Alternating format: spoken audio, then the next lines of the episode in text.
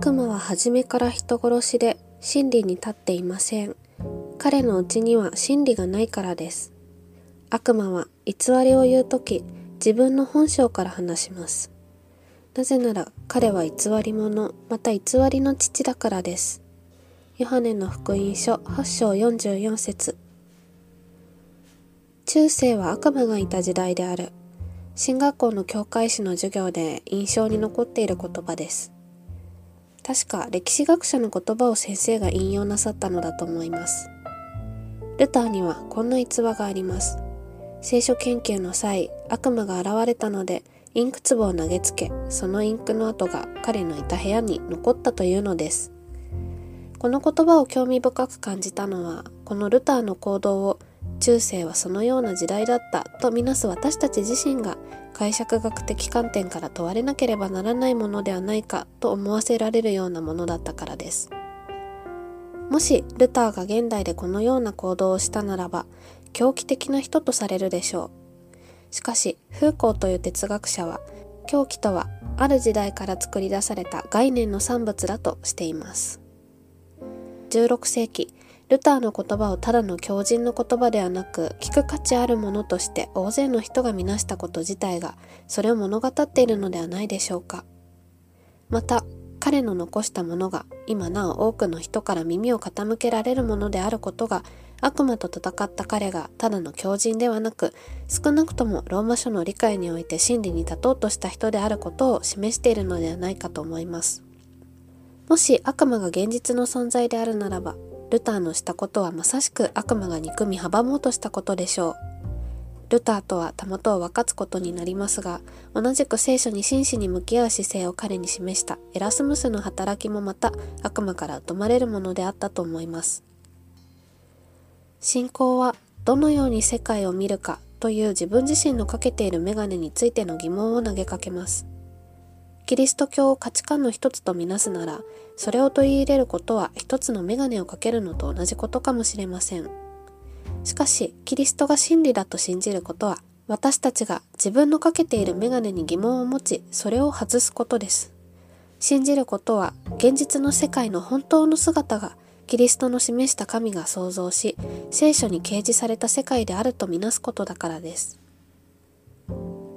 サタンの存在について、私は進学校を出るまでは深く考えることがありませんでした。しかし、聖書には現実の存在として示されています。私は次第にこのサタンが神から引き離す力であることを経験から理解しました。私が信仰に強く固執しなかった頃、そのような働きを感じることはありませんでした。すでに神から遠いところにいる私がそれ以上神から引き離される必要性はなかったのです。ところが、献身を決意し進学校に入り、神を伝える働きをしだすと、時を経るごとに宣教の働きにおいて私を落ち込ませつまぜかせる出来事が多くなりました。進学校卒業前にはうつ状態に陥りました。進学校卒業後、様々な経験を経て、自分を神から引き離す力が厳然と存在し、働きかけていることを意識するようになりました。神に対する疑い、将来や確証の得られないことに対する不安、過去からの束縛、突然の外部からの拒絶など、人の心に入り込み何かを歪ませるもの、それがサタンの働きなのです。それは決まって私をひどく落ち込ませ、自分自身を無価値なものと思わせ、自暴自棄に陥れました。そして、それを意識するようになってから、そのような心の動きが自分に訪れるたびに御言葉と祈りでそれが遠のくように祈りました。その度に胸に平安と喜びが広がりました。マザー・テレサの名言、思考に気をつけなさい。それはいつか言葉になるから。言葉に気をつけなさい。それはいつか行動になるから。行動に気をつけなさい。それはいつか習慣になるから。習慣に気をつけなさい。それはいつか性格になるから。性格に気をつけなさい。それはいつか運命になるから。は、このことをよく示している言葉だと思います。自分の心を何で満たすかということは選択可能であり、それが私たちの歩む道を決定づけるからです。それこそ私たちは何者によっても満たすことのできる土の器なのです。サタンが最初に聖書に登場するのは創世記です。彼は初めの人アダムとエヴァに対し神を疑わせるよう働きかけました。サタンはエデンの園の善悪の知識の木に対する神の忠告。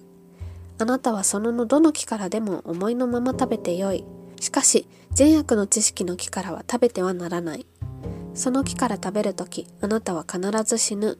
漱石2章16から17節を歪めて解釈させようとしました。そのの木のどれからも食べてはならないと神に本当に言われたのですか？漱石3章1節あなた方は決して死にません。それを食べるその時、目が開かれて、あなた方が神のようになって善悪を知る者となることを神は知っているのです。創世記3章4から5節創造の始め、人と神は深い信頼関係で結ばれていました。人は神を疑うことを知りませんでした。また神はその喉の木からも取って食べてよいと人に必要なものをあらかじめ備えていました。サタンは豊かに与えられているものから目をそらせるように仕向け、人に神への疑いをもたらしました。神の愛を疑わせ、神の言葉を疑わせたのです。サタンの言葉は偽りでした。サタンの言葉に応答した人にその時から罪が入り、霊的な、また肉体的な死がもたらされました。そのために救い主、キリストが必要とされたのです。サタンのやり方は創世記に記された時から現在に至るまで同じです。常に満たされないものを感じさせ、偽りを私たちの心に吹き込み、神の愛と神の存在を疑わせます。それゆえにイエス様は彼を偽りの父、ヨハネ8章44節と呼んだのです。人と人との関係は信頼によって成り立ちます。信仰とは神と人との信頼関係を表す言葉です。サタンは神と人との関係にも人と人との関係にも疑いをもたらして崩しにかかります。神が最も大切だと示した神そのものである愛から目をそらせるように仕向け分裂をもたらします。キリスト教世界の中でもそうです。人の心にもたらされたこのような働きに無抵抗のまま突き進むと人が人の命を奪うような出来事も起こりますサタンは人に自分は惨めで無価値だと思わせ未来に失望を抱かせますまた関わる人に対しても信頼を失わせますしかしそれは真実ではなく偽りなのです聖書が語る真理はまた神の語る現実はそれを根底から覆すものです。神は愛です。ヨハネの福音書4章16節私の目にはあなたは高価で尊い。私もあなたを愛している。イザヤ書43章4節あなた方は地の塩です。マタイの福音書5章13節あなた方は世の光です。マタイの福音書5章14節求めなさい。そうすれば与えられます。ルカの福音書11章9節主はあなたの心の願いを叶えてくださる。詩編37編4節この希望は失望に終わることがありません。